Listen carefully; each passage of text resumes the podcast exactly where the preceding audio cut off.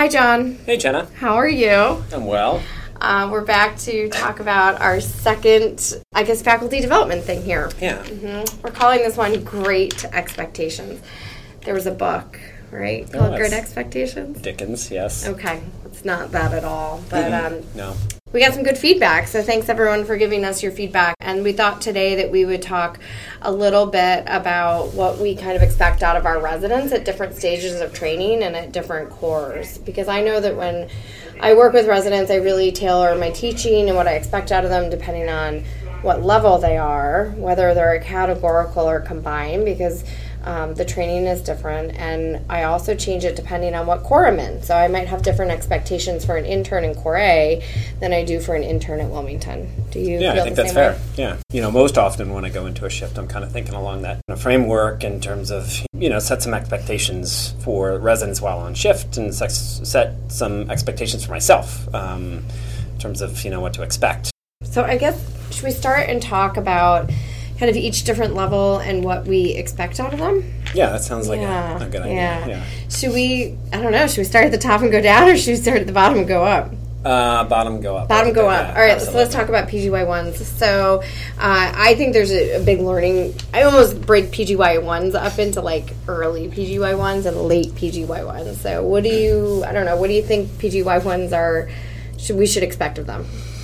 That's a great question. I think it really depends on sort of the day of the week and the time of the year, and it's very sort of up in the air. You know, I I want to think that our PGY ones are very capable of handling just about everything, but the reality is, um, you know, especially early on in the year, they're just fresh out of medical school, and many of them are still used to kind of what they did as medical students. So, um, my expectations are uh, a little bit lower, I think, in you know the beginning of the year. Whereas, you know, when they've spent uh, couple blocks in the emergency department, understand the flow, specifically, the, you know, the core specific flow, then my expectations for them kind of change. You know, I have a little bit greater confidence that they're going to be able to, um, you know, find what they need to find and, and report it back in a timely fashion. So, Yeah, I think it's really hard to know what to expect of them given that you don't often know what other rotations they've been on. Have they been in the ICU yet? Have they been on trauma yet? Some of them are front loaded with EM, so they get a lot of EM up front, and some of them get a, a lot on the back. I often don't have a ton of expectations for them. I, I think my baseline expectation is that they can take a history and physical, an Right. EM appropriate Right. history and physical. So, not a lot of extraneous details, really to the point. And I would expect at this point, maybe, I don't know how you feel, that they could start to tell a patient's story a little bit and give you an appropriate presentation for that story. Yeah, I think and that's, about it. I think that's about it. I think Yeah. if you're going to expect anything more, like they're going to be able to give you a cohesive sort of plan in terms of what they're going to do and how they're going to work a patient up, then perhaps you know our expectations are a little bit high. Some of them can certainly do that, but it's few and far between. So I think too, everyone always asks how many patients per hour they should be seeing, and that's a really tricky thing to um, ascertain for a PGY1. But I think in general, we expect them to see about eight to 10 patients per shift, and that's by the end of their PGY1 year. That's historical. We've looked at RVU numbers going Right. back uh, to John's years, Yeah. uh, and that's about what our system and our department and the residents are capable of in our environment. So I think that that's a good goal. I would not, you know, really think too much about somebody who's seeing less than that. Although if they're seeing something like four or five patients a shift, then we should probably talk. yeah, I agree. Okay. Yeah. Awesome. What about PGY twos, which is we see in our in the office, this is like the year of exponential growth. Yeah. Because they just and there is such a big difference between the early part of the year, the late part of the year, and a lot of residents kind of we call bloom in this year, and we have late bloomers and early bloomers. It takes a while sometimes for people to put it all together. So what do you what are your expectations for PGY twos? The advantage of the PGY2 year in general is they just spend more time at the department. On top of all that, they're doing a little bit more of the acute medicine. They're taking care of the sickest of the sick. And my expectations at the beginning of the year, again, having just come off intern year, um, are a little bit less than you know midway through the year, and certainly at the end of the year, where um, many of them are functioning like our PGY3s and running the core and doing a fantastic job. But I'll say that the PGY2 year for me is not about the A through E rooms. It's more about like core C and E when they're with me. Um, and that's when I begin to sort of have them develop this like commander of the ship kind of thing. That's what I like to call it. But where they're running the show, where they're responsible for the 10 to 12 rooms in Core C or Core, Core E, um, and they're really responsible for sort of moving patients through the system. So that is kind of where I am with the PGY2 class um, in general and what I want to see from them. I mean, I like the acute care, I like A through E, but like for me, I really feel like that's where they can shine. And for most of us, we're not going to be taking care of, you know, the sickest the sick, going to other jobs. They're going to be working in a place much like Core E or Core C, where occasionally there are some sick patients, but the bulk, you know, the bulk of them they have to sort of get through. And, and so that's what I like to, that's kind of what I expect from my PGY2s. Yeah, I agree. I think that um, when they're in Core A and a little bit at Wilmington, they're just putting out fires and they're doing the critical care and they're doing the procedures and hopefully they're doing that well and relatively efficiently. Although we know that that can sometimes be a challenge, just given any given shift. But um, the place where the real work, the non-critical work, you know, efficiency work really happens is in C&E, not so much at Wilmington for them. And that's when you do start to kind of um, expect them to carry a little bit more of the load in those areas than we certainly would expect of a PGY1. And I think it's unfortunate right now our PGY2s actually don't work that many C&E shifts. Uh, we're working on trying to change that a little bit so they can get a little bit out of the critical areas and start to get that skill set that's really important for lifelong emergency medicine a little bit earlier. Right. I agree. How about PGY3s? What are your expectations for them? Um, I mean, I really expect many of them to sort of be leaders in the you know in the department, and that doesn't always mean seeing the most patients. It means you know getting some of the dirty work done, learning the art of emergency medicine, learning how to be a good conductor or facilitator, and not so much like taking care of the sickest of the sick. So, um, you know, my goal for the PGY3s would be to understand departmental flow more so than how to take care of sick patients and that sort of thing. Um, what does that mean to you, though? Just to have an understanding of like what's out front and how can we start to bring those people back and get them seen. You know, what do I need to do as a physician to kind of make that happen? Our PGY3s just need, need to have a more global understanding of what emergency medicine is all about. I also see it a little bit as knowing uh, when to alter your workup based yeah. on how busy the department is and knowing when your juniors are maybe in a little bit of trouble or in over their head or when they can be pushed a little bit That's and yeah. i also like that idea of like knowing what's in your rack and maybe not seeing people sequentially like right. knowing what needs to be seen next and what can be delegated off certainly in C&E, I, I expect them to run the show. And it's a push for them to see all those rooms by themselves, but that's what they're going to be expected to do when they leave. And so I think it's a good expectation overall to work towards. Again, mm-hmm. I don't I don't think they're all going to have this skill set right away, uh, but eventually they'll kind of get there.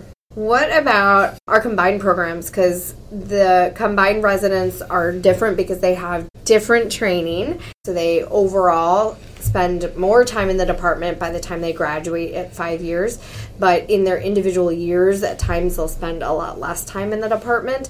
So, and, and the two programs are different. EMFM and EMIM have different training outside of the emergency department. So I think of them actually as a little bit different the categorical programs are very linear, linear, meaning you, you get from year one to year three, and it's a relatively sort of clear cut kind of path. The, the thing that happens notoriously with our combines is that it's less linear. It just be, it's it's uh, it's slow to start and then it ramps up in years four and five to the point even where many of those residents who've been here for five years have a great deal more knowledge of the the hospital wide system than even some of our categorical threes. So by the time they're they've spent five years here, that you know my expectations of them are far and above what I would expect of you know their juniors and certainly our PGY twos and that sort of thing. Yeah. You know I think it's all about when they do their time in the emergency department and how much time they've done. I think one thing a lot of people don't realize is that our EMIMs spend most of their time here in the inpatient areas at Christiana, whereas our EMFM spend most of their time outpatient at Wilmington. And so, knowledge of the system, as well as knowledge of inpatient medicine versus outpatient medicine, differs between the two of them greatly. And I agree, by the time they all get to PGY 5s, they are just phenomenal because they know the ins and outs in our systems. They know how to navigate and negotiate relationships extremely well. I generally, I, I almost always ask the combined residents what year they are because mm-hmm. believe it or not even i forget sometimes you know, kind of want to reset my expectations and make sure that I'm giving them a fair shake as to what I can expect out of them. I always have So. to ask Coletti what, what year he is, too. We talked a little bit about what like the goal of a core A shift versus C&E versus Wilmington versus Middletown. You want to talk a little bit about that? The goal of Core A depends on the PGY year. Um, I think if you're a PGY 1 or even a combined PGY 2 or 3, you're just getting kind of a feel for what Core A is and the acuity of Core A, and then everybody almost gets admitted. It's kind of a crazy core. It's not the real world. So, um, you know, that's what I would say. I would say get in, get your hands wet, see sick patients, get comfortable with critical care. That might be one of the things about Core A. Yeah, and I think C&E we talked about it was really just about um, starting to take ownership for a complete set of rooms and really owning it and trying to see every place, everybody in that core and manage all the phone calls and manage the consultants and the admissions and all the fires that pop up along the way. So that's really what C&E are about. C&E are some of my favorite shifts actually because you have a chance to work with a particular resident one-on-one and you know what for an educator like that's that's kind of the best case scenario Yeah, I agree. Really kind of dig in a little bit. Wilmington, I don't know. I just think it's a little bit of a free for all. I was there yesterday, and you know, I think everybody is just trying. It's volume at Wilmington. That's just really what it's all about. And so, I think um, you know, trying to focus. You know, again, your second year's putting out a lot of the fires and seeing a lot of the sick people, and your third year, if you have one, is running around trying to pick up the slack. Wilmington is a little bit harder to have like specific educational goals. that said i do try and tell the residents that um, their goal is to really sort of sort through the weeds there's a lot of like extraneous data data that comes in with those patients and you know trying to really find the sick people is really difficult i think at wilmington so that is a special skill So we're going to wrap it up. This is kind of a short one. So if you can think about take homes, what would your take homes be? Well, I mean, I think that we have sort of tiered expectations for our residents, you know, moving from PGY 1 to PGY 3 or 4 or 5. You know, just having some, you know, basic knowledge about where our residents are coming from and, and how much time they've actually spent uh, both in the hospital and in the emergency department. So, I think that's a great thing, and I, I wouldn't hesitate to ask. We're a Right. big group. We have, you know, something like 70 attendings or 62 residents. Uh, you might not work with a resident for six to nine months, so you may forget what year they are or what program they're in, and I would not feel bad about asking them that. Not at all. And um, I agree, just kind of having a general sense of what our tiered expectations are and knowing that it is not cookie cutter, that um, it's still going to vary for each individual resident. And each individual resident here often has their own set of learning goals that they develop with our leadership team. Uh, but we kind of have that general framework of expectations. Um, and we work on different things depending on what core we're in. So uh, think about what you like to work on in certain cores and, and how you approach certain residents because you may have a different approach than us, and we would love to hear about that. I think So, that's yeah. it. I think that's all we've got for episode number two. And uh, I guess we will talk to you all later.